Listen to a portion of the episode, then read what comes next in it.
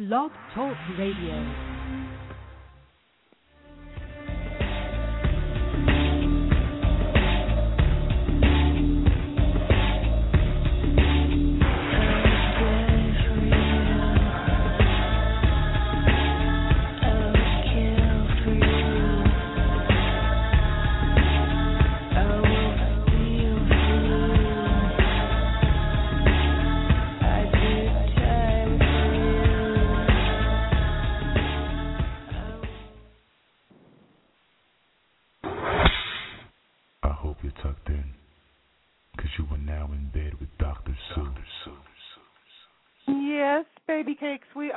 Bed with me. It's March the 19th on another Tuesday night. And it should be interesting tonight. It's going to be different. We're going to be trying some different stuff.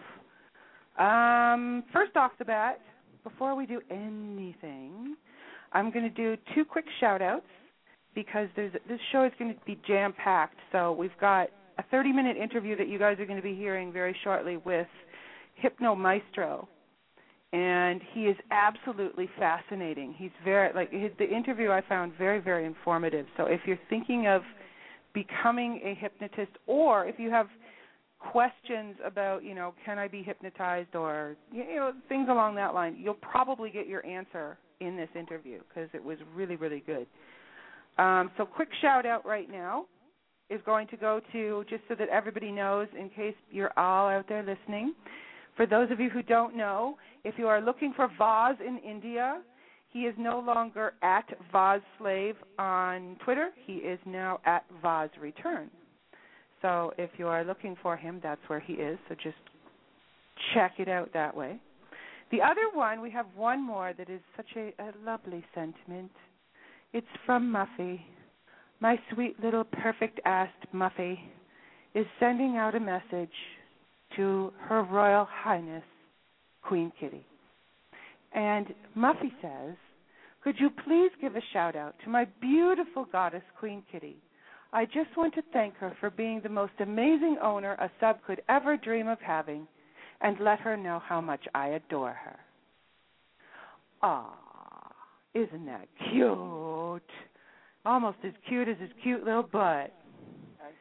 So, oh look, Herb's here. Everybody's here. So, shout out to everybody in the chat room right now. We've got Goddess Bree and Belladonna and Queen Kitty and Ashley Jill, of course, and Ryan's here and Don's here and Herb's here. Oh, this is so much fun. It's like romper room all over again. So, are are my two home slices here? Is is Joe and Ashley here? Hello, hello. I'm here. Hello, Doctor. Joe, you're so far away. Am I so far away? You still you sound really far away, like you're in a tiny little hole. That's because he's operating so much equipment right now. Is this better? No. No. it's like you're so far away. Kitty even said you're you're very Faint. faint. So, but that's okay. Not a big deal. You're not going to be here that long. I'm sending you two away. You both are going away. So, for those of you who are tuning in to see a live induction, that's not going to happen. That was my bad after Joe and I discussed it this afternoon, he was absolutely correct. It's not wise for you guys to be listening to a live induction on a lot of different levels. It doesn't um, really work the same as an MP3 when you consider the fact that someone could be listening in and not want to end up getting hypnotized, and you never know. And we don't want anybody driving off the road or doing anything stupid. No, that So- would be bad. Well, th- oh, that's much better. Now you're here with us. Yes, I switched microphones. Oh, okay. So yeah, that would not be cool. So we're not going to go down that road. So instead, what we're going to do is you're going to hear this interview between Joe and Hypnomaestro, and while that's playing, the two of them are going to be on Skype, and he is going to be inducing Ashley. Ashley is going to be made into a cat.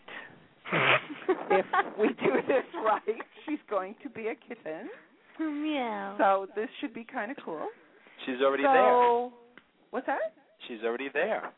Well, uh, she is. This is well. That's because Bella's been getting her going in Yeah. the chat room. She's got her all in character and everything now.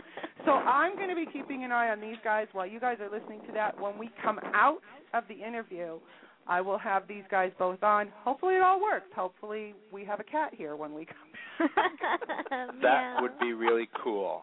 it would be so awesome. So we will, and then we can all play with the cat when we come back. So Be- before we go, I'd like Okay. to give a few shout outs to uh, all of the great people at the uh, NEEHU conference, the New England Erotic Hypnosis Conference, which was this weekend.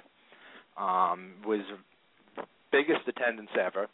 Um, and I'd like to specifically thank Mefki, who uh, helped organize it all, and everybody I talked to, Hypno Maestro, Hypno Booth, Wise Guy, Miss, um, Dreams of Control, uh, Mr. Dream. They were all such good hypnotists and such good teachers. go. That's Woohoo!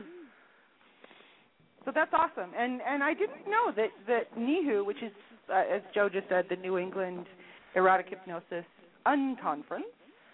Um, I didn't realize it was the biggest erotic hypnosis conference in the world. This I found out myself. I was had- fascinated by that. I, we had we enough- find that out in the interview that you guys are going to listen to. I was just like, oh, wow, I didn't know that was that big. Wow. we okay. we had we had people from Australia, we had people Oh, from wow. Ecuador, we had people from Canada, um, you know, California, Denver, um, Texas. Um, a lot of people came from all over the place. And Holy from what cow. what they were saying, and uh, there are hypno conferences in Canada and everything else. This was the largest. So. I don't think there's like an official Guinness record for it, but uh, that was the uh, unofficial feedback. That's really cool. And we're I'm hoping impressed for by that. I was impressed by all of it, actually. We're hoping for it to be even larger next year. And hopefully, some of the people who are listening in right now are going to participate next year. That would be a riot. It would be fun. So, I'm going to make you two go away. So, you mute yours. Meow. Bye bye. Mute, mute. And you go mute yourself. I'll mute you. Say goodbye, Joe. Goodbye, Joe. Okay. Now it's just me. It's just me and you guys. It's just so cute. Anyways, I'm going to start this interview with um try not to try to ignore the beeping in the background. Um I'm going to start the interview now with Joe and Hypno Maestro and you guys can listen in and we'll be back with the cat. Yeah. And perfect. Hi, I'm Joe Mirage, and you're in bed with Dr. Sue. Today we're talking with Hypno Maestro from NEEHU, the New England Erotic Hypnosis Unconference, and we're here to talk about erotic hypnosis. I'd like to introduce Hypno Maestro. Thank you for having me here. It's a pleasure. It's always a pleasure to get people to come on a show. so, how long have you been in the erotic hypnosis field? well, I think I've been in the erotic hypnosis field just about as long as there's been an erotic hypnosis field as such. I started doing it before I even knew there was anybody else out there doing it, back probably 30 or more years ago. Wow. And then this little thing called the internet showed up. You Back may have when it heard was dial-up. I've heard I, you may have heard something about that, and uh, well, all of a sudden, all of us who were really into it discovered, like a lot of other fetishes, there's more than just one of us out there. wow. It was amazing, and over the last many many years, we have begun to develop community. Like NEEHU now is the largest erotic hypnosis convention in the world. That's impressive. It's its fourth year, and it just keeps getting bigger and better every year. Excellent. So, have you been to many other conferences worldwide, or? Well, I've been to a couple other conferences, and I've been to a lot of the munches. Because now, if you are interested in erotic hypnosis, there's a tremendous number of communities that are forming hypno munches, that are forming groups getting together, Okay. and they're popping up all over the place. Wow. Right now, just in the last six months, we've had a group start in Chicago, we've had a group start in Cincinnati, we have a group starting in Rhode Island very shortly, and there have already been groups in places like Boston, Philadelphia, New York, Washington, D.C., San Francisco, Seattle, Austin, Texas, all over the country. Impressive. So, what does erotic hypnosis mean to you and these communities? Well, erotic hypnosis is for those of us who have a fetish about hypnosis, and we use the hypnosis to enhance our fetish. It's also, though, can be used for people without the fetish, and this is part of the fun, is you don't have to be part of the fetish to enjoy it. Okay. Because you can use erotic hypnosis to enhance just about anything you'd like. Part of what we've been doing here, the, the classic, is using hypnosis to give you an orgasm, just on a trigger word. That's a classic. Or extend your orgasm. There's stories of people having their orgasm extended for as much as hours wow. from just pure hypnotic suggestion. Doesn't that hurt after a while? Well, that's I'm not sure if it's actually truly been hours, but I have witnessed people having 20 minute orgasms. Hmm. So I can vouch for that. Or if you're into bondage, one of the most wonderful things is hypnotic bondage. No ropes, no chains, no nothing, but you're still feeling it. I mean, earlier today I was working with a young lady and helped her have a hypnotic ball gag. And she discovered she absolutely couldn't talk, she couldn't move, she couldn't understand what was going on. That's very impressive to do. And it's easy and it's fun and safe. You say it's easy. What would like a somebody who was a beginner who wanted to learn this? What would be a good first step for them? Well, you've got years of experience, so you make it look easy. I, I see you hypnotize a, a complete newbie on the couch in like two minutes. Well, the first, if you're just starting out, you're very interested in hypnosis, the first thing I'll recommend is don't go to YouTube. That's a terrible source. But there are lots of different organizations and groups that do provide some training. You've got some online training. But your best bet is if there are any organizations or groups meeting in your area, find them because there you're going to find some experienced hypnotists who can help teach you and who can help you learn how to do hypnosis properly. And if that doesn't work, if there aren't any groups in your area, and I'd recommend to find these groups, I know a lot of them are on FetLife. Um, there's a group called HipBook, which is basically a chat room for hypnosis. That's out there now. That's just hipbook.com. Okay. And you can just look around, do a Google search. You'll be amazed how much stuff you find on hypnosis.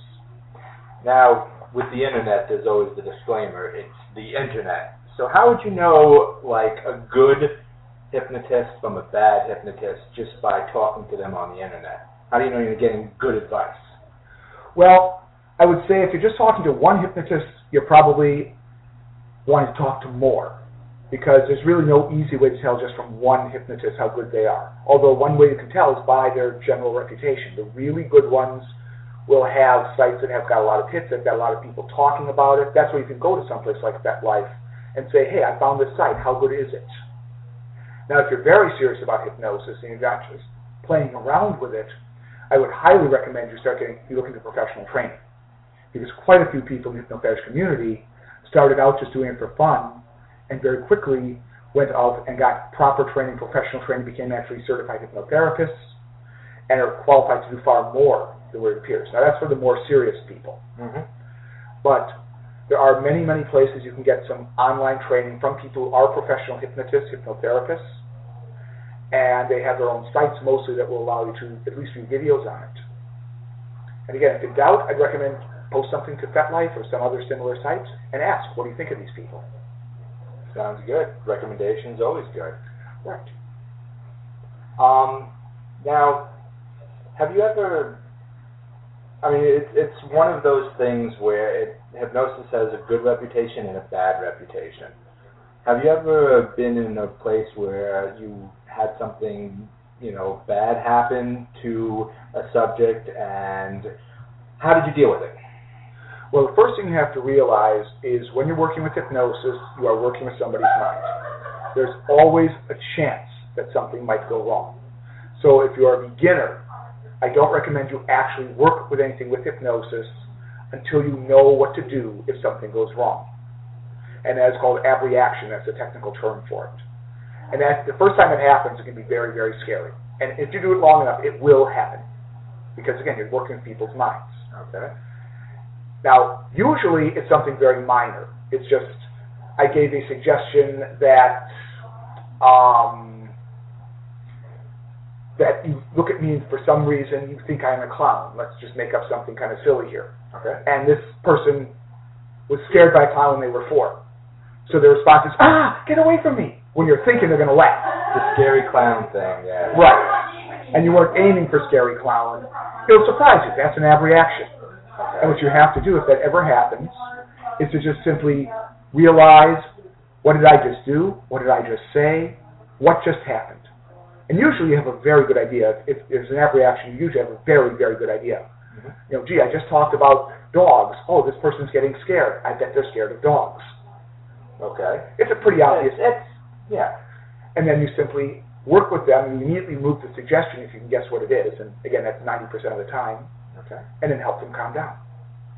And if I do not necessarily recommend if you're an amateur that you try to do any sort of therapy, but at least get them back to start.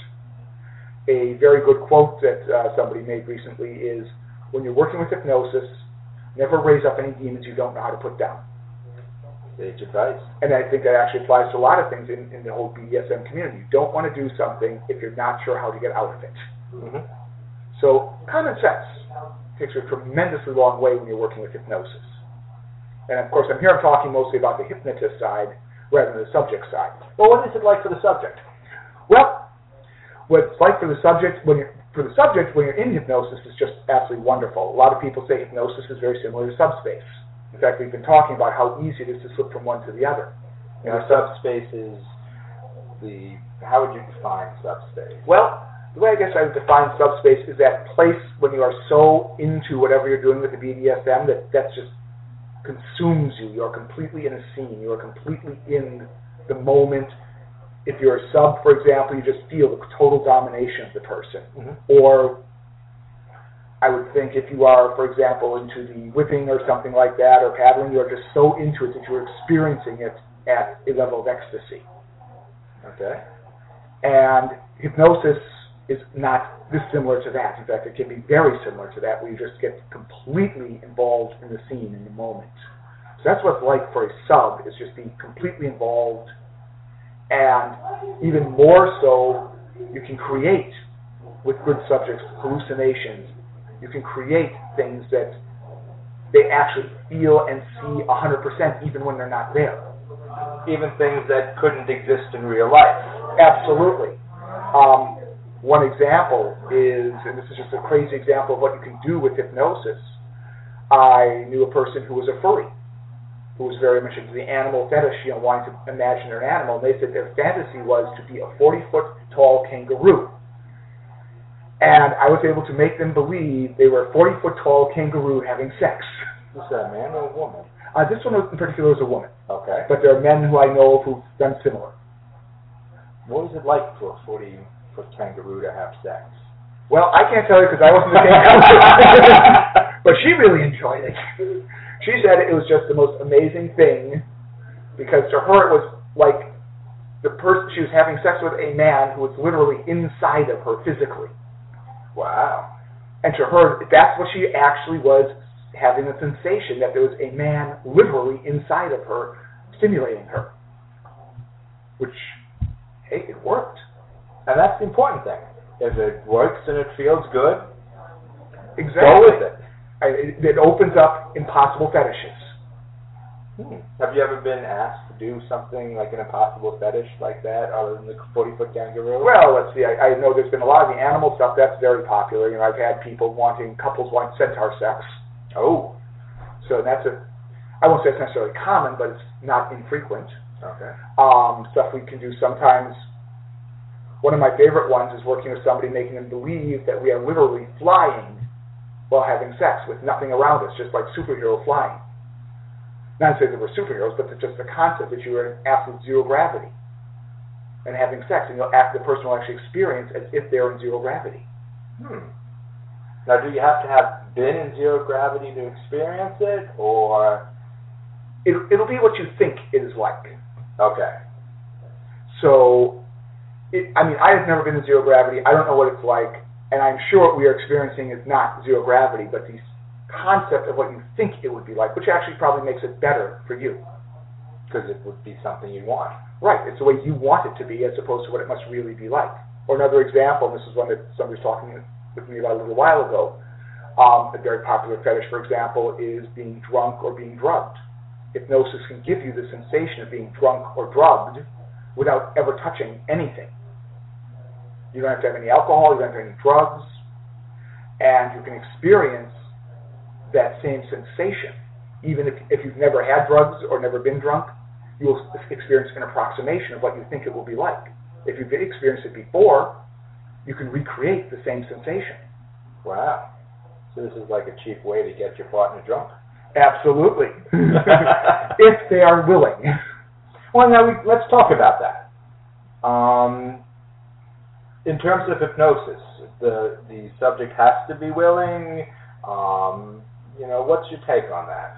Well, my take is like anything in BDSM, consent is essential.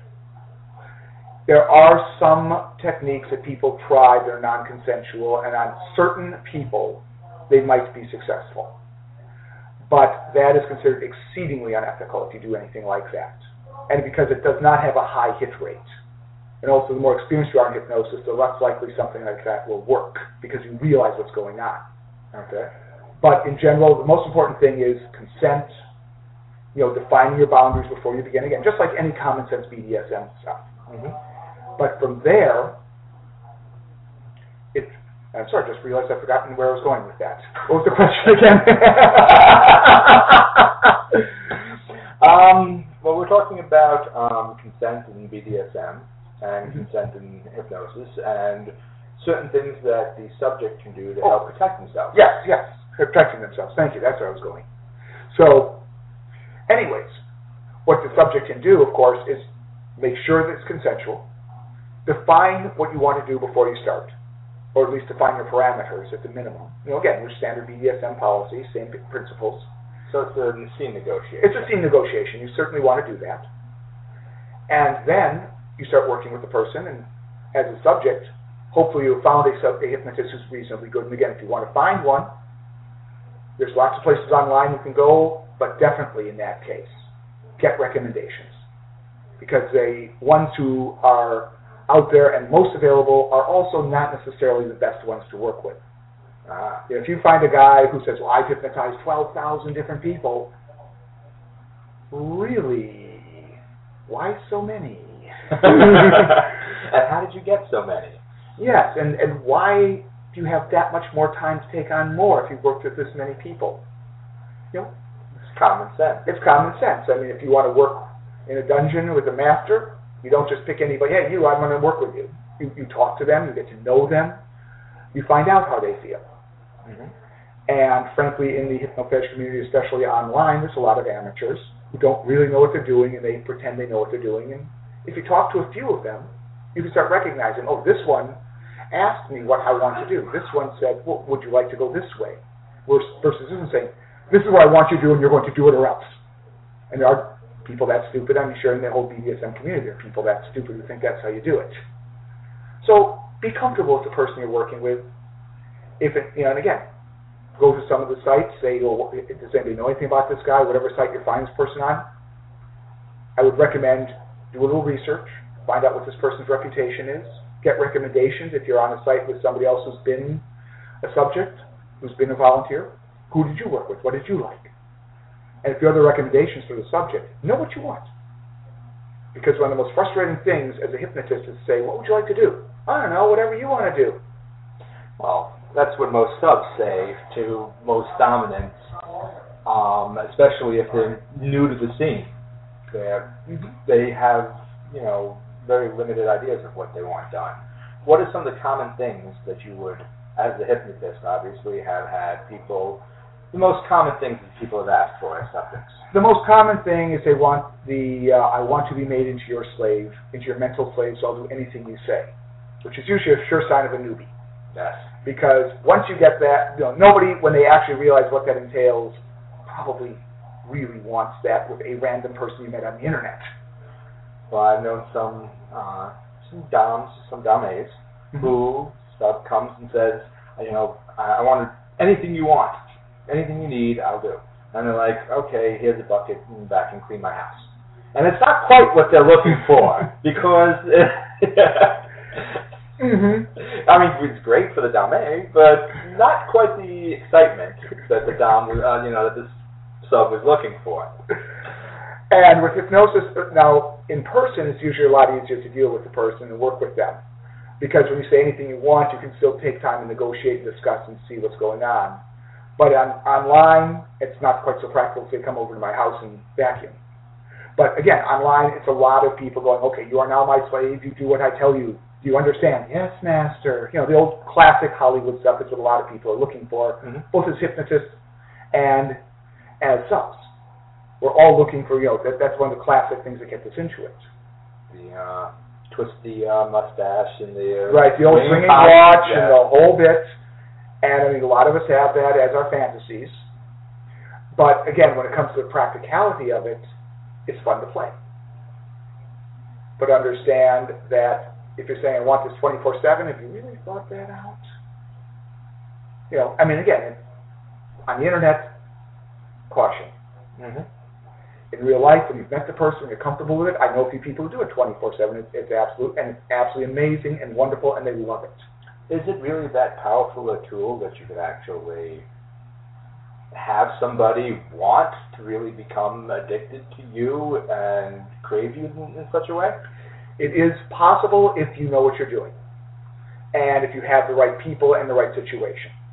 So it is somewhat circumstantial. I could not walk up to a random person on the street and do something like that, Mhm. or even a random person on the internet and do something like that. But when you are comfortable with the person, definitely possible. Wow. So there are there's again with hypnosis, there's surprisingly few limits of what you can do, Mhm. other than what your subject is willing to let you do, and what they're willing to do. That's the thing. There are it is not mind control in the way people think of it, Mhm. but it does enhance what your mind is capable of. And, and many people have said the mind's the most important sex organ. Yes, it really it is. Now you're saying people can actually get hypnotized over the internet. Is that possible? That um, let's say you have a dame who has a subject who wants to be hypnotized, and like any traditional thing, she could maybe have him be hypnotized by somebody else to better serve her, or you know, is that something that's possible? Absolutely. In fact, there's some uh, there's some websites out there. There's some professional uh, dames that are doing that that have hypnosis tapes for you for that. Okay. And there are all sorts of people who are perfectly happy to do that for you. Not all of them are free, but what's some? I mean, you've been in the obviously erotic hypnosis for a while, so you know what's some good story that you? okay.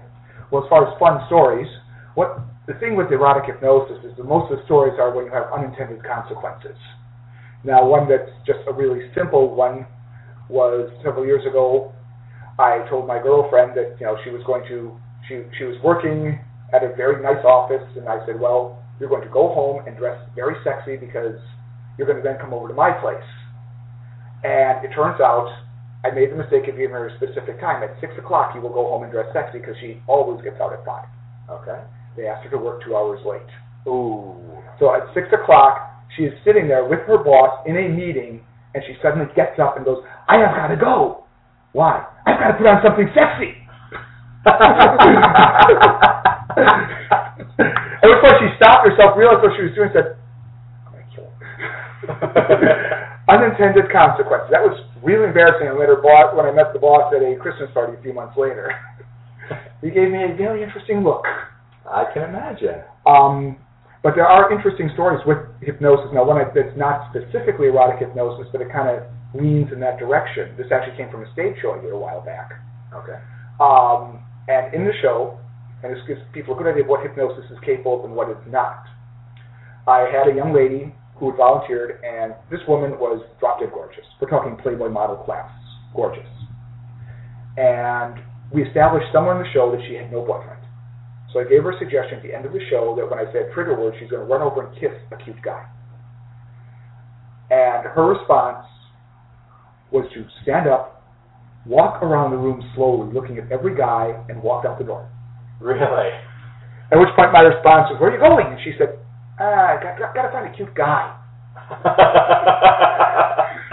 that uh, must have been a heartbreaker for the guys in the crowd. was the only time in my life I ever heard egos deflate. The interesting thing about that is it shows the limitations of hypnosis. She was an excellent subject. She responded to the suggestion absolutely perfectly. And she also realized she didn't want to kiss any guy in the room because of the implications of what that would lead to. Uh-huh. So she was simply going to walk out of the room, follow a suggestion by finding some random guide. And that will happen with hypnosis, especially in the erotic sense, when you suggest, I'd like you to do this. The subject may come up with a response that you totally that's totally unexpected but completely correct. And that will happen quite a bit. And those are actually very fun, usually they're very fun, very silly things that happen. Mm-hmm. So, now you mentioned stage hypnosis. Yes. So there's different types of hypnosis. There's clinical hypnotherapy, there's the stage hypnosis, and there's erotic hypnosis that we've been talking about. Um, what sets them apart? Um, well, clinical hypnosis, first and foremost, is very much non-sexual by definition. Obviously, there's legal and ethical reasons that a clinical hypnotherapist will never have any sort of sexual relations of any sort with their clients. And it's meant to help people, to help them make changes. I look at that and say that's probably the highest level of hypnosis as far as how people respect it and understand it. Okay. Then you've got the stage hypnosis, which is pretty much for entertainment. Any ethical stage hypnosis also avoids sex with any of their any of its volunteers for obviously the same reasons. It's simply unethical to do something like that, and it doesn't do much for your reputation if you start if people start finding out you're having sex with any of the people you had on stage. Then the erotic is probably the lowest level and that is what it sounds like. It's just purely for fun, purely for pleasure. It's usually between couples or groups, small groups of people. Again, like the BDSM community, it's not publicized very much. And I want to stress that what happens in the erotic community is so completely different than what happens in a clinical office or even on stage that there should be no comparison. So, in the sense that if you go to clinical hypnotists hypnotherapist, you should expect good quality therapy, and it will not be in any way, shape, or form sexual. Mm-hmm. If it is, there's something very seriously wrong going on here. Now, mind you, when I say that, I mean between you and the therapist, not what comes up in the therapy. And not the stuff on the YouTube with the evil therapist. Right. I mean, there are some fantasies like that out there. That's one of the favorite fantasies of the evil therapist and stuff like that. Mm-hmm. But it's a fantasy. And just like in most of the BDSM community, a lot of us in the erotic hypnosis community come from all walks of life. A lot of us are clinical hypnotherapists. We actually are professionals. We do not let that slide over. I will never, ever, ever even dream of working with somebody who's been a client. If I meet them in this community, I will avoid them like the plague. Mm-hmm. And just about anybody would do the same thing. You do not ever let the two cross. Very bright line very distinct. And I stress that because there have been rumors of people who have crossed the line. Now, I don't know of any for fact. There's just been stories and rumors that people have heard, That's usually my friend's friend who was a friend, you know, cousin said this happened. Right. I've yet to be able to confirm any such situation. So realize if you're in the one community, it's not the same as the other. But you said it's a kind of a small community right now. So as it's growing, do you anticipate that these sort of crossovers and these sort of potential pitfalls are going to be more likely to happen? And if so, what can we do to help stop it? Well, just because of sheer numbers, sooner or later somebody's going to do something stupid. That's inevitable.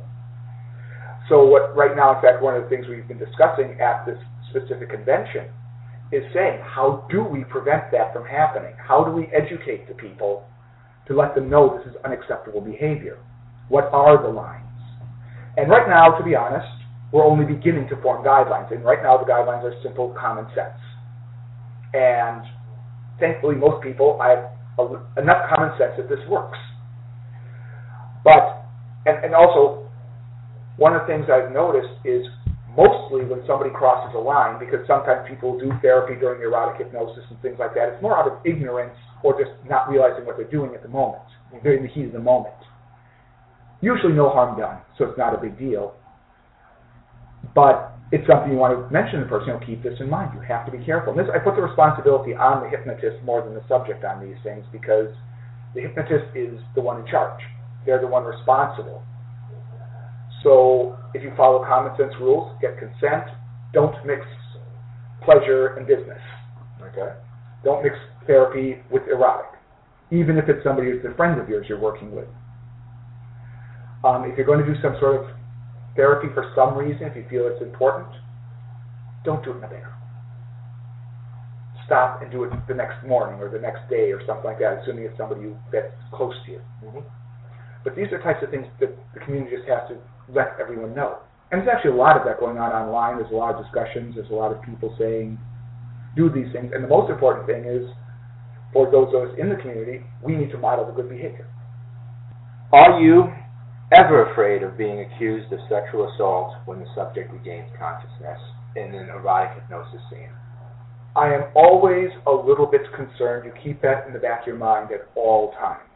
Now, the way you avoid that is by getting consent, by being comfortable with the person you're working with rather than working with a random person, and by just taking common sense precautions, making sure that the person is comfortable with what you're doing and not pushing beyond any limits.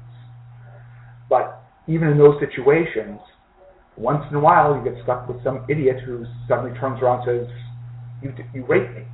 And it has happened to me a couple of times that people have made the accusation. To which my usual response is, then let's go down to the police station together and you can press charges.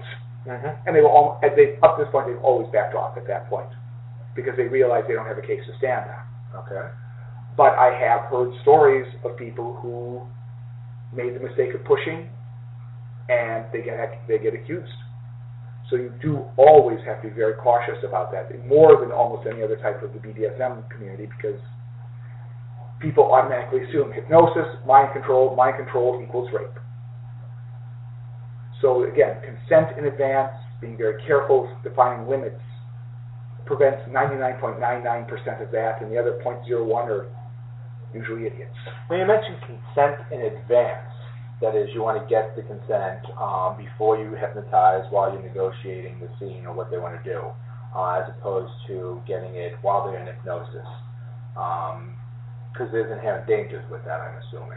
Well, once somebody's in hypnosis, they will be in something of an altered state. Now, depending upon the depth and the circumstances, it may be impossible to get truly informed consent.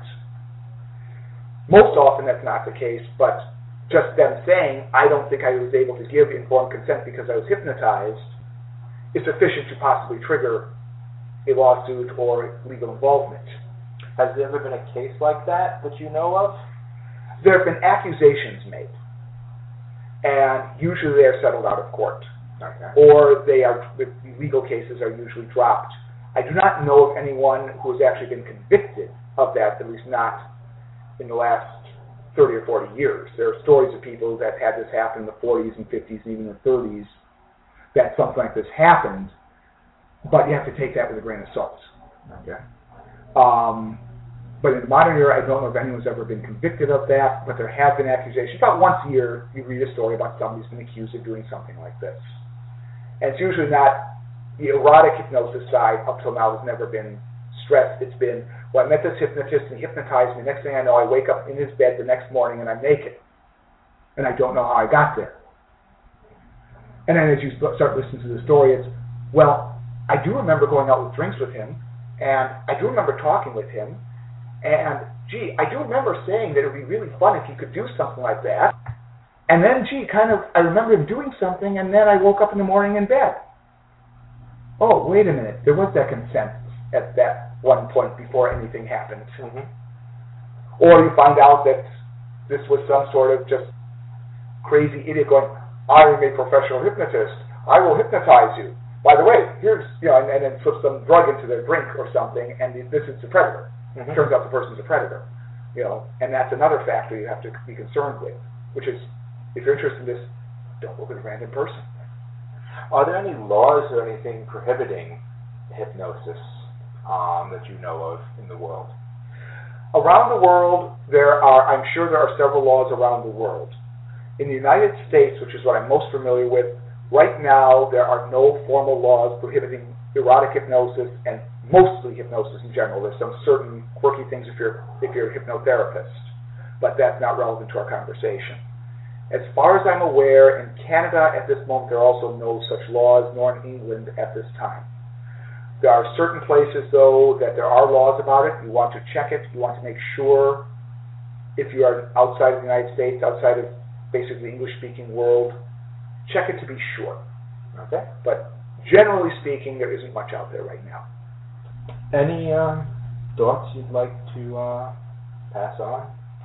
Well, I'd like to say that if this is something that interests you, I would recommend go out and find people. Like I said, FetLife has a whole group of hypnosis groups out there. You can jump on and join in and find out more, talk to HypnoBook, and just talk to people. If this is something you're curious about, almost everyone in the community is very happy to share the information. We are very open, very giving from both the subject's perspective, the hypnotist's perspective. We love educating you. We love giving you more information. And if you are find yourself very interested, I recommend coming to NEEHU 5 next year. So,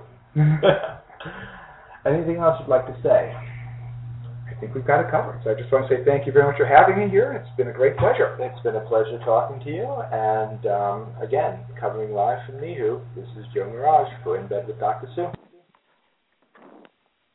And there we have it, ladies and gentlemen. That was Joe's interview with HypnoMaestro, which I found very informative. Some of the stuff that he was telling me I didn't even know. So I just thought that was really good. Thank you, Joe. Thank you, Dr. Sue. so we have a caller. We're going to go to the caller really quickly because I don't like callers having to sit. So Okay. let's go to the caller really quick. Hello, you're in bed with Dr. Sue. Hello. Hello. We're going to put them back on hold. I have no idea what that is. Anyways, okay. He, So he whatever. wasn't holding that long either. No, I know. Or don't know, was it he? It might have been a she. That's right. We did hear background noises, so I don't know. That was odd. Anyway, so how did we do? I think we did fairly good. Very nice. So Um, is she going? Are are you here, Ashley? Are you Yeah, I'm here. here? Okay, cool. We uh, well, that's spent cool. So tell everyone what you were doing. Who, me? No, Joe. Um, well, me and uh, Ashley were um, slowly relaxing and slowly working on inducing her into a state of hypnosis and um, playing with her experiences um, being a nice, furry, warm, sleek black kitten. Aww, that's so cute. And So? um, yes, So what what do we do with the kid? Like, is she a kitten now? Because she's just sitting here. She's not a kitten. No, she's not a kitten right now. She's just Oh. relaxing. Okay. But she liked being the kitten. How did it feel to be the kitten? Can you remember being the kitten? I don't really remember being the kitten other than feeling happy. Really, really happy. Mm. Does that count? I don't know. I don't remember much other than focusing on the light and feeling really happy. I don't know. Did I did I fail? No, actually you didn't. Um you were we tried uh, I had to do two different inductions. Um and um we got about 10 minutes of good sleep time out of the last 30 minutes while the interview was going. Oh. And Okay. So it, did you plant any triggers? yes, I did. Are you going to try one now? I might. Ashley, are you okay? Are you okay with being hypnotized? Yeah, I'm cool with that. You're cool with that? You know, you have to give consent because Yeah. that's what he's doing. He's no, asking yeah, for yeah. consent. No, I'm cool it's with that. it's very important that uh, I mean hypnosis isn't really you know net mind control. It isn't brainwashing, but you are you know playing um, with a person's concept of reality and some of the altered states of consciousness. So we it is only proper to ask permission and get consent. So Ashley, I want you to relax and tell us what you're doing right now. Okay, I'm sitting with my eyes closed. Feeling nice, feeling good. Mhm. Feeling good. I can good? vouch. I'm watching. And can and Dr. Sue, tell us uh is she perky? Is she She's Kind of- super relaxed right now. She's like slouched down in her chair. Her neck's kind of like her head's back a little bit. Her eyes are closed. And Ashley, I want you to sleep now. Going deeper and deeper as I say sleep now. Feeling ever so good. And the more you feel good, the better you feel, the deeper you'll go. And tell us, Ashley, how do you feel right now? I feel relaxed. And what do you feel like? Do you feel human? Do you feel like a cat? Do you feel like you have a body? Human. Feel human? Mhm. Do you feel comfortable? Mhm. Are you happy? Yeah.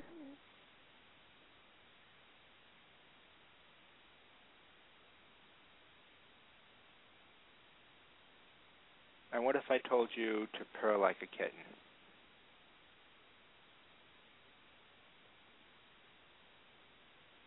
Could you purr like a kitten for us?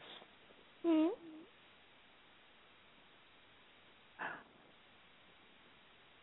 Tell her do it again. We can't hear you. Can you purr like a very loud kitten?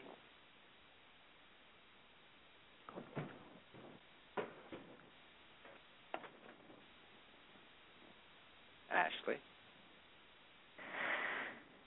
She's purring. It's just really soft.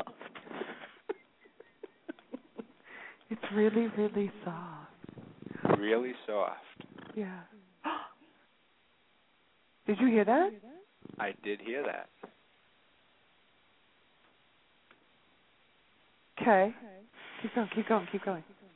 Now, Ashley, I'm going to want you to wake up right now and come back to the interview with us.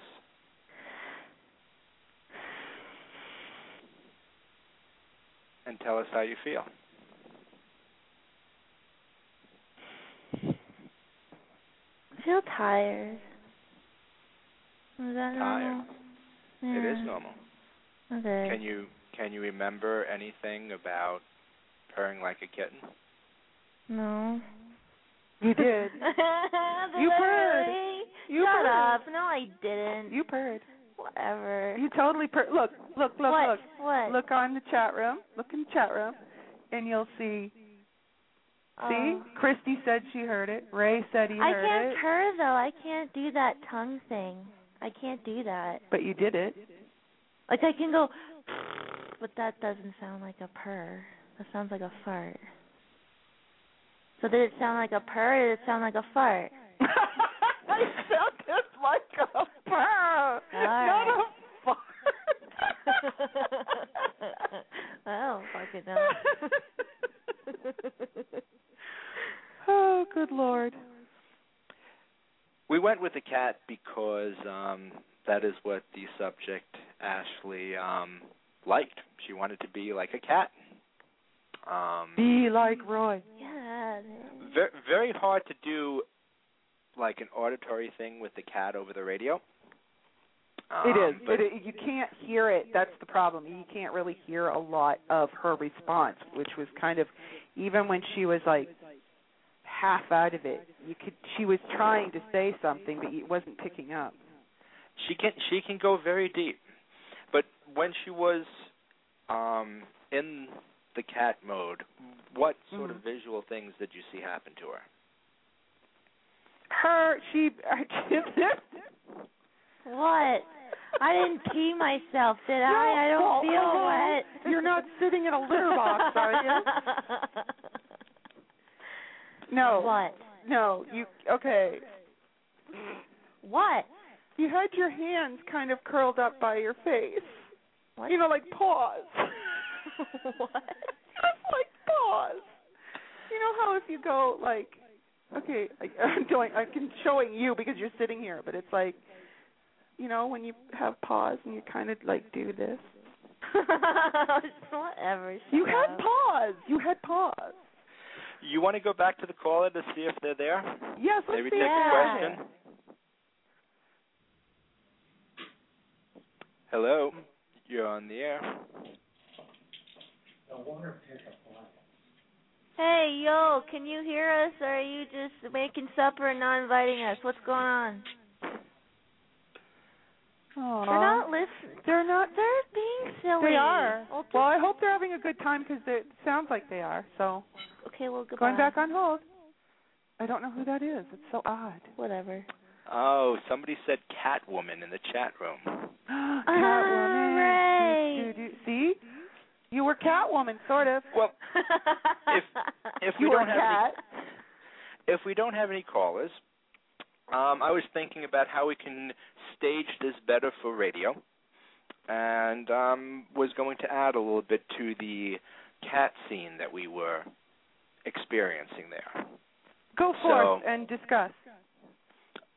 I think that um I mean, you know, we've already talked a little bit about what you don't want me to do, and I won't do that. But we okay, will but seriously, I don't need her making lewd, crude, erotic noises next to me. Okay, like ill. That's just wrong, dude. Uh, Minx is calling in. exactly. My Minxie's calling in. but um I've been thinking about how we can do something for the radio. Okay, so and you came up with an idea? I really did come up with something that um I'm hoping that will work. Um Okay. and uh Ashley certainly seems like um she's a very um good subject. So we might we might try this and it might actually work. That would be cool. Is it someone on your end? I'm sorry? Is it someone on your end? Like you're going to do it with someone who's right there? Um no, we're just going to um bend um reality for the cat a little bit. So Ashley, you with us? yeah. Um, how is it that Red Eye has gone live? Sorry, there's someone in the chat. There's someone in the queue that. There is somebody in the queue. Hello. Yeah, but Let's- did you hit them? Did, did you hit their mic? In the queue, the guy. No. Red Eye. Oh yes, I did. Okay, well don't do that. Because now it's like, is this guy in here? Is he doing this himself? Don't do that. I was. We want to talk to Minxie. To who? Queen Minx. You ready? Yeah. You're on the air with Dr. Sue. Actually, you're in bed with me, so there you go. Is this Minx? Oh, I'm the party crasher. Who is this? It's Ryan. Yay, it's Ryan. Hi, Ryan. Hi. What's up? Uh, I just wanted to tell Joe I, I really enjoyed the interview, and um, this is something that I've kind of uh, discovered uh, through. Um, this may have come up a couple months ago through uh, Isabel Valentine's website. Ah. Isabel And Valentine is a very good hypnosis. She's been around. She's uh, hypnotist. fantastic. She's she's been around for years. I think ten years. I think her website. I wasn't But, going um, to mention ages. Well, yeah, what's what's in a measurement of time? Um, but yeah, she's really fantastic, and I'm somebody who can use like the um, a singular focus. You know, because I mean, I, I can kind of get easily distracted. So, uh, you know, it's been an enjoyable uh, experience for me. And actually, um, there's a couple links. Um, I can either put them in here, or maybe I could just you know comp tag onto whatever you know blog you make out of this later. But um, Okay. there's like a social network called Enraptured. I think she's a part of, and I think a whole bunch of other. yep, that is one of hers. Yep. Yeah, and one of the, one of the uh, one of the hypnotists on there has actually formed a um, you know people you know kind of want to try it and want something better than say um, you know the YouTube that your interviewee was saying not to try. Um, one of them created like a radio station where it just kind of will play recordings, you know, interspersed with like music, like Won't work. much. Do you want to know why? For that reason, the reason why we couldn't do the induction live is because you don't know when someone's going to be tuning in. So they could be driving a car. They could be, Oh, you know, yeah, that's yeah. the reason why at the beginning of all of these, whether it's erotic hypnosis or not, you'll find that disclaimer of, you know, don't operate Don't be operating machinery. yeah, car anything like that. But if the if it's running as a radio station, Right. you you're not going to hear that. You could just all of a sudden turn it on, and then you're you're there. You're listening to it and you're induced. So it's not it's not something that can be done that way for that reason. Do you get it? Interesting. It's it's Like very it's hard. just because if you're running it 24 hours, like okay, say for example you're running a station 24 hours, even if you throw music in, it doesn't matter. So you've got points in time where there's going to be someone speaking, and they're going to be doing an induction. Well, Yeah. what if I tune in and I miss the disclaimer, Right. and I'm driving my car and I go under and I go off the overpass? See what I mean? Yeah, the I mean, well, liability is huge. well, I don't know how that's going to work for. I mean, just to your. I think it's. I think it's a relatively new site. I think it's somebody named Mrs. Carol. I don't know. Um, but it's. I mean, it's not. It's not a radio. It's like an online radio. Well, yeah, and that works Yeah, but obviously, you yeah, can do obviously, yeah. consent Somebody, that you know, way. This technology, somebody can uh, probably access it. You know, in a operation capacity. So yeah. That I- you could probably set something up like um uh, like they do have it where you have like streaming MP3s so that when you get in there you get an induction but the problem is if you haven't been you know if you're new to the hyp um hypnosis world there are so many different inductions out there because not everybody's brain works the same Right. uh, I mean, with Ashley, I had to go through um, two inductions. Uh, one was the basic uh, confusion induction, where I threw um, basically the kitchen sink at her, and that did not that did not work too well. And then the other one I went to was a standard focal induction, and that seemed to work um, pretty good with her. But um, you know, there's uh, and that's excluding the rapid inductions, which is what the stage show um, people tend to favor. Um, I wasn't viewing her on a video, so those are rather hard to do, and some of them require physical contact really to do. So it's it's you know there's so many different ways to do it. So it's almost like something like that could work is if you had like the induction offline, and then you'd have um, triggers um, put in so that when you join the radio, you know, the stream in progress, the triggers would come out every now and then, and then that would bring you in to the next state um, for whatever suggestions that you need. But that was a good question. It was a very good, Good point. question. And Well, Ashley, the- yep. Go. I'm sorry. Go on. No, I was just gonna say, like, I mean, even if, like, say, you know, I mean, not everybody is gonna get inducted every time. I mean, you know, at least these people, uh, you know, at, at worst, it's like state of the art, you know, storytelling slash, you know, erotica slash, you know, relaxation. So, yeah, And there's So, I nothing mean- wrong with that. yeah, No, it's uh, exactly. I mean, um, you know, at the conference, you know, we talked about it, and some people, you know, said, you know, what if in hypnosis they're really not hypnotized and they're just playing along? You know, they're just going around, you know, what you're telling them to do and just doing it and just having fun with it. And I said, well, if they're having fun with it, what's the harm? You know, the point is to be relaxed and to have fun and um experience whatever you can. And some yeah. people Then it's just go like a guided whatever. You know. yeah, it's a, it's a it's a guided, you know, fantasy. It's a guided dream. It's a guided story. Um, but if it's still fun, and even if you know you don't have you know the hallucination, or you don't have the um, you know the vision or the full immersion in it, if whatever you get, you get, and everybody's going to be different. Um, you know, there's and some of the things that you learn at these conferences that people are wired differently um, you have five senses in the body um, sight, hearing, feeling, taste, and touch. And not everybody out there really chooses sight as a primary sense. That is what their default sense is, what they choose to really want to perceive the world in. Mm-hmm. You know, musicians and people that um, have very good ears um, tend to favor that sense over, um, you know, sight. And there are people out there that that tend to feel that, that tend to want to view the world through feeling. Uh, is it cold? Is it hot? Is it feel soft?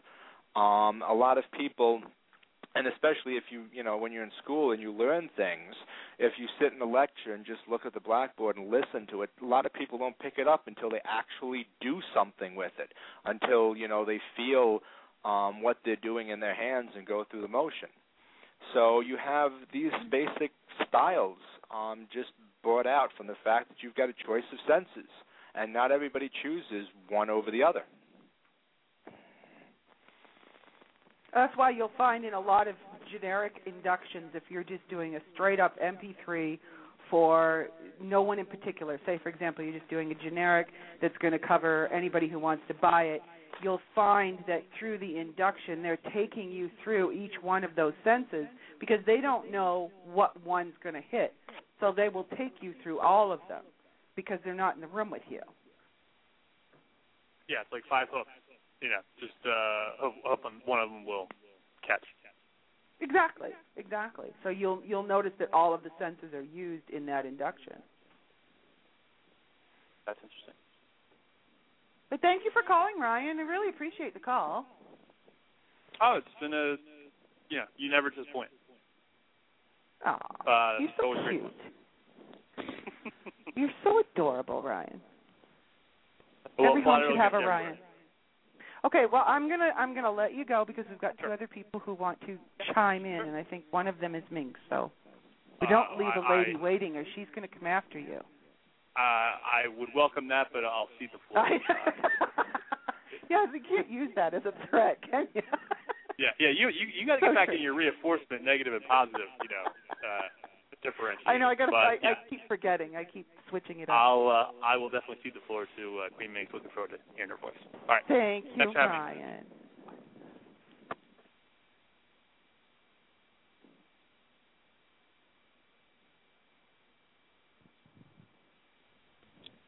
Hello. Hello, Minx. Is that Hi. Yes, it is. Yay! I'm so excited. Yeah, get him out of like- here. I love it. I was on the line Tell like, Ryan okay, shut up. it's time for you to go ahead. But um, I've been like waiting for this show like all week because, you know, I'm new to the whole femdom thing, Mhm. and I just put up my site, and I actually offer hypnosis slash NLP on the site, even though I just like watched a few videos and read a few books, and I'm like, okay, I know this, I can do it, I can take over the world. But now that I'm now that I'm listening to it, I'm like, I don't really know shit. So my and question that's the was, problem. And that honestly, you've got to do more than just grab a book. And the, and I think a lot of DOMs who offer um, hypnosis are doing exactly that. They're grabbing a book, they're reading a few inductions and whatever, and then jumping in and saying, "Yeah, I can do it." The Right. problem arises is if you end up in a situation where you do get someone and put them under exactly what Hypnomaestro said is you could end up with an abreaction. You could end up with an abnormal reaction. And what are you going to do? Exactly, and I was like, I didn't, I didn't realize uh, like the reality of the situation. Like Yeah, you're I was like, people can really get fucked mind. up. Exactly. exactly. So you got to be careful when you do it. Right. So I think I'm going to take It that mean off of there. I know, no, no, no, because Well- I'm not ready for that. Like, I'm not. I don't know what I do if somebody is just like, I'm like, okay, I'm finished now. You can wake up, and they're like stuck in whatever mode. I wouldn't be able to deal. and and actually I I do I do have to say this. Um sometimes the subject does not want to get out of that state. That's true. Um okay. it's it's like, you know, the greedy submissive like when the session is over, you want them to leave and yet they don't want to leave because they're just having too much fun. Right. And that can happen in hypnosis, especially for people that experienced it for the first time or one of the few first times, and it's you know feels so good, and it's something that they've like wanted for so long, and they don't want to leave. So how do you deal with those type of people? That was actually not my original question, but I'm I'm really curious now. Like what happened? there, there's actually several ways. Um, way number one is um, you can put them to the side and say you can still experience it and still feel it, and have them relax and just sit there and enjoy themselves. And eventually, they will get bored and come out of it themselves. They will. That's the thing. They will come out eventually. You, uh, you will not sit there and be, you yeah. know, walking around with your arms in front of you for the rest no. of your life, zombified. uh, that is, I mean, and it, yeah, like once you're induced, it doesn't mean that. Like if we left you long enough, you would end up coming out of it anyway. So it's not. It's okay. not like you're going to leave them you know, hanging and doing weird. Well, it depends. I mean, if you've got his nuts in a vice, then you might want to tell him to undo the vice just in case. But um, but it, it's it's it's like that, and sometimes I've done that where I've taken a newbie and um, either she or he just loves it and they just do not want to leave. And it's okay. Um you can put them and stage hypnotists have this all the time. And they say and you can go back to your seat still within that um idea of hypnosis and you can keep an eye out for them. But so long as you don't feed them suggestions eventually mm. they will get bored and they will come out of it by themselves.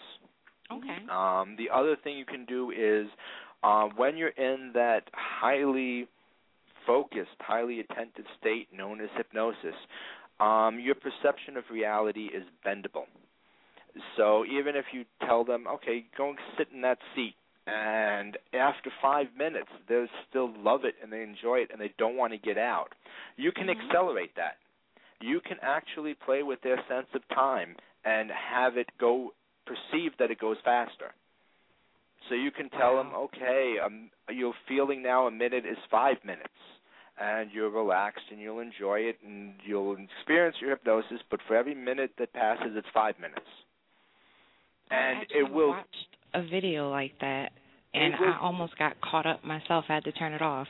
it will. It, it will actually get them out of that state faster. They'll experience two, three hours of intense pleasure in a couple of minutes and when they wake up they'll you know feel alive and refreshed and in their hypnotic mind in their subconscious. They will have experienced the time that they wanted just you know not physically the amount of the, the amount of time that they think that this that has passed. Okay joe i have a question for you. Sure. Okay um she I've always been... sounds sorry minxie she always sounds like all right i got a question for you. You ready I'm pulling out the big guns now. In, in fact, in fact, we can actually test that theory if you want. Oh, not right, not on me, and not right now. well, this was actually geared to one of the scenes that I was working out with um Ashley. But go on with your question. Okay. Okay. Um, there's a another type of um hypnosis, and correct me if I'm wrong because you're the hypnomaster here. I've been reading about neuro linguistic programming, and I, from what I've read, it says that you don't have to put anyone under, so to speak, or there doesn't have to be an induction. So, like, what is the major difference between NLP and I guess regular or original hypnosis, and like, how does that affect someone in terms of like an erotic state, if if that makes sense? Okay, the boundaries are very blurred because really when we talk about hypnosis, we don't really know exactly what it is. Okay. We know what it isn't. We kind of know the gray target area of what it is. Um, there's been a lot of recent studies um, in the last decade where they've used functional MRIs um, to actually watch brain chemicals move um, from place to place and see what's getting activated and what isn't. And they find that it's very much like a dream state without REM, sleep. Okay. And Rapid it, eye movement sleep. Right. Mm-hmm. Um, and it it's, takes um, a lot of the um, the basically the higher functions of the brain um, reasoning, thought, it tends to just go away, and there's not a lot of activity there. And you're talking more down to the um, base or the first um, layers of your brain. but other than that, you know, I mean, we're narrowing in on what it is medically to define it, but it's still kind of um, out there as to well, it's, it's you know like any of the neurosciences. What you have to remember is anything to do with the mind. We are literally at Neanderthal stage. It is the equivalent of us throwing rocks at the sun.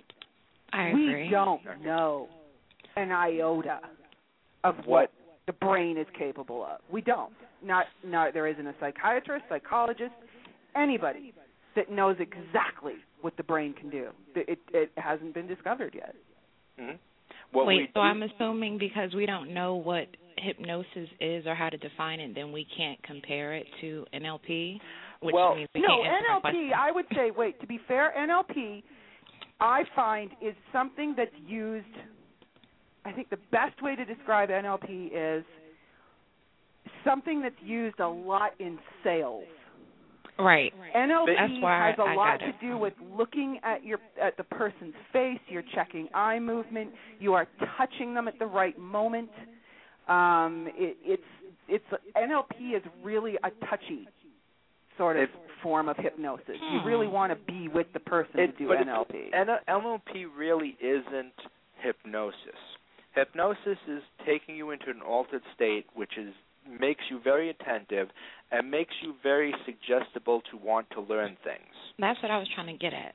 So it's Okay. not hypnosis you're saying. It it's not really hypnosis. What happens mm-hmm. is, you know, like when you're in, you know, kinder if you remember being in kindergarten, being a young child and you were just a sponge, learning everything. Okay? And certain things meant certain things. You know, so certain words had certain meanings. Certain effects had certain meanings. And you learned them. You weren't born with them. You know what I mean? okay. So you learned um, that certain words had good feelings and certain words had bad feelings. I mean, a word is just a word. It, uh, if you don't have a definition for it, it's meaningless. Neurolinguistic programming tends to um, use those universally accepted um, meanings of words that have feelings behind them. So okay. you know, when you talk to a salesman, they'll use very specific patterns and they'll use very specific words um, that put them in a better light. It's word choice because it's really already taking advantage of your predisposition behavior that you've already learned. And how is that different from hypnosis? Is, isn't hypnosis taking advantage of your predispositions as well in order to fix some actually deeper puts pre- problem? hypnosis actually puts the preconceptions in. Neurolinguistic Okay. program doesn't insert things. Hypnosis you can use to learn things faster. Okay? Okay. So, you know, um you can put somebody in a hypnotic trance and you can um you know, give them triggers um which basically say that when you hear this word or when you see this object, you will feel this thing. Okay. And then some and if everybody had that, if society you learned that from kindergarten, then the neurolinguistic programmer would use that um foreground that knowledge to, you know, get you into that state by just using those things that you've already learned. Okay. Okay, Is so that clear as I'm mud? Because she sounds so incredibly confused now. It's it's it's, it's very a huge. The point is, it's a very big subject. It's vast. Right. There's an I'm enormous to, like, amount of learn knowledge. everything about hypnosis over this one call. I was just trying to get a little bit of insight before I. Yeah. It's like you know I need to know something before I choose my next book. Do I want to read about hypnosis or do I want to read about NLP? Like which one is gonna? Um, I think when you're looking at it, and if you're doing real time, you want to do both. okay. I would say you can. I it, tell me I'm wrong, Joe. She can skip NLP if she's doing stuff online. Well, let me let me do this first. You do real time, correct? no, You don't do real time. no, not as Okay. of yet, at least. Um, so what is your experience doming a, a sub? when you say experience, you, do you mean real time? Because obviously that would be no experience. Right. Or do you mean just in general? In general. Do you mean the quality or do you mean the time frame? I'm talking like what sort of how do you dom your subs? I that's kind of a difficult question because it's different for each one. So you have Okay. to be a little bit more specific. Well, the the point that I'm getting is is most submissives already enter a hypnotic state um, when they become submissive. I would have to disagree with that. but okay. Um, if you have a submissive that, um, let's just, for example, take somebody likes flogging. Okay. As you as you start flogging the submissive, um, you can see physical changes um, with him, becoming um, eyes glazing over. He's becoming Mhm. more intensive. You know, more. It looks like he's more withdrawn, but actually he's more focused. okay. That's the same. Some of the same altered states as already being in hypnosis. Hmm. That okay, so So a you're lot saying of they they they get into a altered state because of the physical interaction. they so you don't really have to say anything. It's just the their mere submission to whatever you're doing to them gets them in a, a outer body or different state. it gets them into a different state. They start focusing more on you and less on them and what you're doing to them. Okay. Okay, Well, that's a lot of the same thing that hypnosis is. Hypnosis is getting somebody um, to be hyper aware, to get them focused intently on one thing, and that one thing is what you're suggesting to them. Hmm. So a lot of, and I mean, you know, we just had an erotic hypnosis conference, and we there was many parallels to both um, submissive space, subspace, and dom space um, as altered states that mirror hypnotic trances.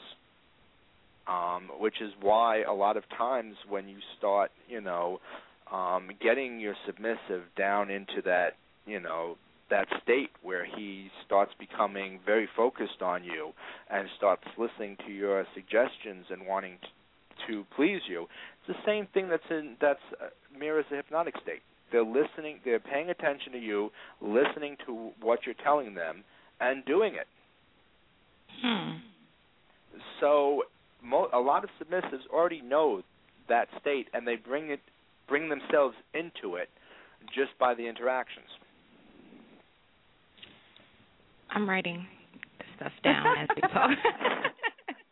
I'm trying to soak all of this great juicy stuff up right now. You know, I I mean, you know, when you have a hypnotic trance, you know, they're like, well, how suscept- susceptible is somebody? I'm like, well, you know, you ever go out and party and have, you know, a a couple of drinks, not enough that you're totally buzzed and Always you know drunk, but you're you're at a state where you know you're kind of buzzed but not out of it yet. Right. And somebody says, "Hey, why don't you go do this?" And under a normal condition, you would never, you know, you wouldn't have the courage to go do that. And suddenly you're going and doing it. Hmm. Why? Uh, well, because a lot of the higher reasoning that was preventing you from doing that is now gone. And somebody suggested it, and you say, hey, well, you know, that's a good idea. Why? Because the higher reasoning, which got in your way, is no longer there. Okay, so this brings me to one more question before I jump off of here. So, okay, what happens when the submissive begins to get used to the um I guess people have been referring to it as subspace. So I'm I'm going to call it that. So what happens when they start this subspace thing starts to get normalized and they get used to it? Is it like, you know, um do do they ever get that next high or is it what am I trying to say? Like Well, once it can becomes they become normalized, immune to it? In other Eh, words, there you exactly. Yeah, like That's is it like can trying to say. can that person, if he just keeps listening to the same person over and over again, can he uh, desensitize himself? Right. Actually, quite the opposite.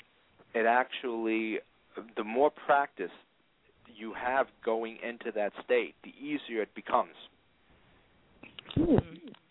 A, a, a hypnotic state is, you know, like anything else. The more you practice it, the easier it becomes. So when you have submissives that do it over and over and over again, you'll find that they go in faster, more deep each time, and want it more because they enjoy doing it. If they didn't enjoy doing it, you know, there's not anything that you can do in hypnosis to get people to do repeatedly stuff that they're not enjoying to do anyway. you know, Okay. I mean, it's it's not a form of you know mind control. I- i- if it was that, quite frankly, I wouldn't need to have a job anymore. Exactly. I, I'm laughing because that's how I thought of it when I first. And and a you lot know of some, people do though. That's And- that's and- totally common. And sometimes you'll get a submissive that has the expectations that it's mind control because they want it to be that. hmm. and it's no longer hey you know something i'm doing this because i want to do it it's well because i'm being controlled mind by her and she's making me do it now it's socially acceptable for me to do it Okay.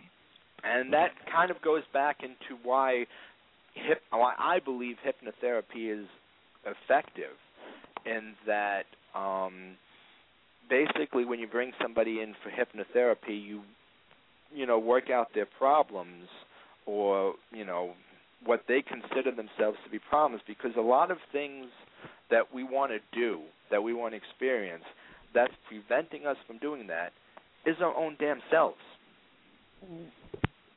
you know sometimes you just can't get out of your way to do something you want to do because of something. You know i mm-hmm. want to do this but i can't because of these three reasons. Why?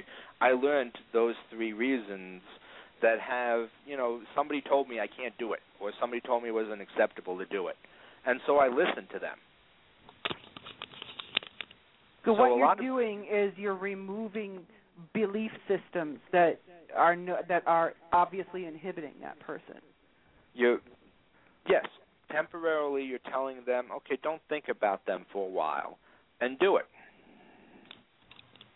Hmm. Okay. Well, thank you, Joe. Um, I'm not sure what your full name is, but I'm just going to call you Joe. Just call And- me joe mirage Joe Mirage. Okay, thank you, Joe Mirage. And thank you, Sue, for taking my call. I really Oh, appreciate it. Oh, sweetie, always. I love the fact that you support the show. Uh, You're just Love, always love, around. love the show. You're so sweet. So, what is your website? Queen-minx.com. Um, some nail salon took Queen Minx, so it had to be a dash in the middle, so don't forget it. Remember the dash, or you'll end up getting your nails done, which isn't bad. But you know, Exactly, if you're a sissy, but I mean, make sure you work. come to me afterward, after you get your nails done. Yeah, with so the Queen dash. dash Minx. Right. All right. Good night, guys. Bye. Thanks for calling. So, I guess we're done. We're done. We're Well, done. We're done. we're done with the callers We are done. We ashley are done with you the entire show. Be go. Wait, wait a minute ashley how you feeling I want pizza. and ashley sleep now And as you think about sleep, I want you to feel good. And as you feel good, I want you to go deeper into sleep. Going down deeper, deeper into sleep, feeling oh so good. And relax, bringing you back to the state that you were in when I told you to sleep now. And in the sleep now state, you are this beautiful, sleek black cat. And we're going to do something with this black cat right now. We're going to take this cat into a time machine. And we're going to advance this cat slowly into the future. A hundred years, a thousand years, ten thousand years, a million years. But there's a problem with this time machine, in that it will take your cat a million years into the future, but it will also evolve the cat. So now the cat has gone through a million years of evolution and has become a highly intelligent cat, capable of speech and all of the other things that highly intelligent creatures can do.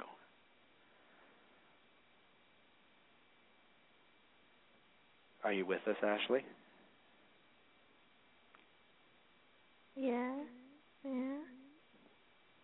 Tell us about mm-hmm. what it would be like for a highly evolved cat. How does it feel to be a highly evolved cat?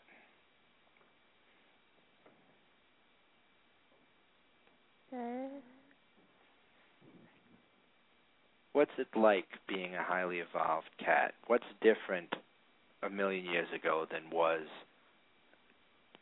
the cat of the 20th century?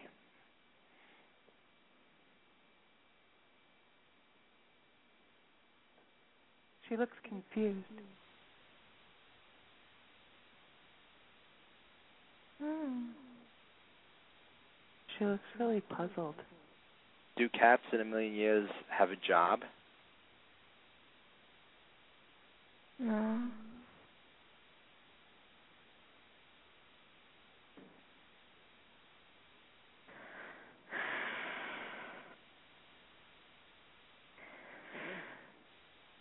Yeah. What kind of job does a cat have in a million years from now?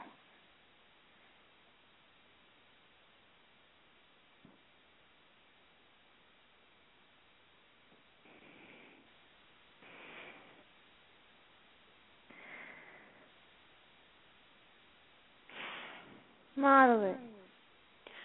Cats are models. Excellent. Are you are you okay, Ashley? Yeah. And what does a cat model model? Chew toys, clothes. Oh. And what do cat clothes look like in the future?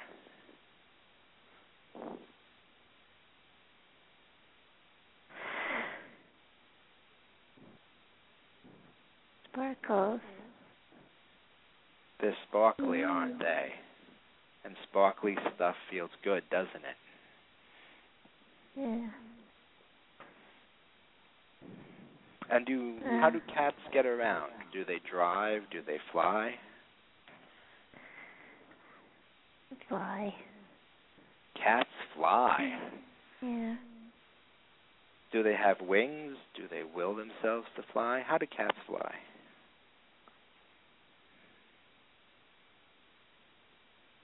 Wings. And does it feel good to be a cat from the future? Yeah. Mm. Do you want to come back into the present? Yeah. Okay, hop back Yeah. into the time machine and we'll take you back, slowly back in time. 100,000 years from the present, bringing you back 10,000 years from the present, bringing you back a thousand years from the present. Now you're only a century from the present and a decade. And now you're back in the present, being a regular cat, enjoying regular cat things. Mm.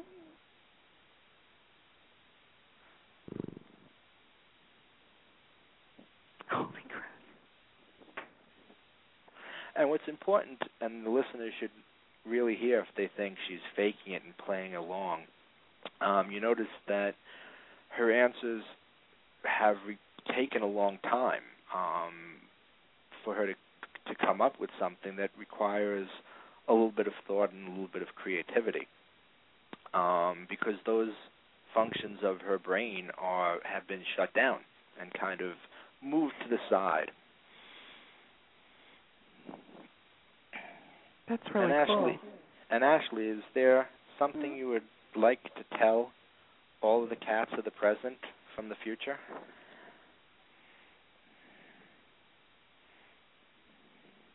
Don't eat cheese.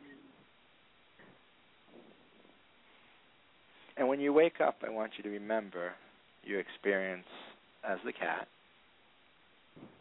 so that you can tell us all about it. And I'm going to bring you up now, counting slowly up from five, bringing you up, out from the cat, up into your regular body. Four, slowly moving out of the cat body into your own. Three, feeling your body in the chair. Two, getting more and more awake. And one, fully awake in your body. How are you doing? Hey, hey. Okay. I'm just tired. So, can you remember anything about the last couple of minutes? Um, just feeling relaxed and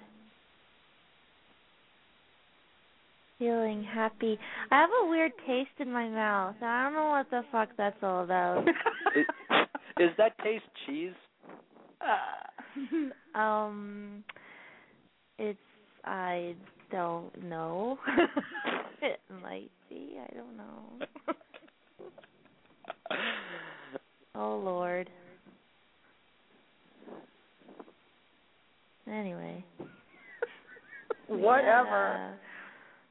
Um. By the Um, way, don't eat cheese Why? because you told the cats, the cats of today. What? You were a cat of the future, and you were telling the cats of today, don't eat cheese. what are you guys on? I'm just telling you. That's what you just said. That's why I wrote it in the chat room. I was like, but don't I eat don't- cheese? What is this? I don't even remember any of this shit. So Well- is that normal or is this are you guys making this up? No, what? sometimes people remember, sometimes they don't. I, I can tell you that if you don't believe us, you can go to the show's archives. And yeah, and re-listen to it. and you can re-listen to it. Um, actually, memory loss coming out of a hypnotic trance is n- less than average. Most people fully remember it. To actually to actually get somebody um, into an amnesia an amnesia state means that you've gone um, very deep, and Oh. you might you might find that uh, you are an excellent subject. You might find that in a couple of hours and a couple of days, things will start coming back to you. Oh yeah? Yeah. Yeah, the sparkly clothes you were modeling. And you flew. Apparently cats have wings in the future, too. okay then. Well then. Da-da. What is Ta-da. actually Louise going on about? I want to be there when she gets twisted. what the hell is she going on about? Uh, She is. She's oh, going to come out of it when when she becomes untwisted, and she is going to be sitting there going, "What the hell is all this stuff? Like, what is with all this sparkly stuff and whatever?" That's what she means. Oh, okay. I'm just very confused. She just thinks you're going to be completely like freaking out because you're going to start remembering stuff that you're going to be like, "What the hell's with this?" Oh. But don't worry, we didn't make you bark like a dog or do anything weird. So you purred, but that's okay. We liked the purring. The purring was good. See, Muffy even said the purring was so cute. And you really don't so there have you to worry. go. You really don't have to worry because any triggers that I put in, um, I specifically said when I induced you the first time off the air would only last up until the end of the radio show. There you go. oh. Ta-da. Okay, good. So that anything that I've used um, will be gone as soon as um, the uh, end episode is clicked. Cool. Okay. there you go. There you go. So thank you everybody for tuning in and listening and hearing the interview and Yes. hearing us torture Ashley and hearing her fly with wings and model sparkly clothes. So that's And You know, kinda of cool. cheese. Yeah, and don't eat cheese. If you're a cat, do not eat cheese for some reason. I thought cats. No, no, no, that's mouses. I don't know. Whatever. so bizarre. But thank you everybody for tuning in. Thank you for listening. Um, be sure and tune in. Oh, really quickly. Um, this Thursday on the Entune show, we're going to be doing trending topics again. So you can call in your questions for me, and remember, I will answer anything. Doesn't matter what it is. We're going to be discussing such topics as the transgendered MMA fighter and the cannibal cop, um, because we didn't get a chance to do it tonight. So, and also our next show is April the second with Mr. Irv O'Neill and Ed Cantor, Edward Cantor, and we're going to be discussing femdom erotica. So you're going to want to be here for that. So we will see you on April the second. Thank you, Joe. Thank you, Dr. Sue. Thank you for all your hard work. And I want to I want to thank Ashley, my very attentive, very excellent subject tonight. Thank you for volunteering. Thank you for having me, and thank you for not making me get naked and have orgasms on on on the show. Thanks. yes, thank you for not doing that. Yes. It was tempting. I'm sure it was. That's why I kept my peepers on you. so with no music tonight, I am going to leave you with the a excerpt from Edward Cantor's um what is his book? Window shopping. So and you guys are going to be able to talk to Edward on the next show on April the 2nd. So I will leave you with that. Thank you everybody. Thank you everybody for tuning in and being in the chat room. I love you guys. We will see you on April the 2nd. Bye-bye. She guided me to the center of the living area where a coffee table might have been had there been one. She faced me and locked those eyes onto mine. What's your name, my dear? she inquired. It's Edward, I replied nervously. Lovely. Strip, Edward, she commanded. I silently obeyed, and in moments I was completely naked. I had managed to do it all without losing sight of her eyes, except for that split second I had to pull my t shirt over my head. My jeans, shoes, socks, and shirt were in a discarded pile beside me. I was a bit embarrassed, not just by being so exposed, but also because my cock was standing out ram straight, leaving very little question about my arousal. Very nice, Edward, she said. I'm so glad you liked those pieces at La Perla. You have expensive tastes, even if they do tend to lean a bit to the slutty look. She hadn't asked a question, so I didn't dare speak. I think I might have blushed a little redder. She continued, But now, seeing you like this, I think your choices were dead on. So let's get you dressed. Read along as a man becomes entranced by a woman he's never seen before, but can't get enough of once he has. Is there anything he won't do to be with her? Is there any part of his life he won't sacrifice? Anyone? Find out for yourself. Get the story Window Shopping from Edward Cantor, available at Amazon.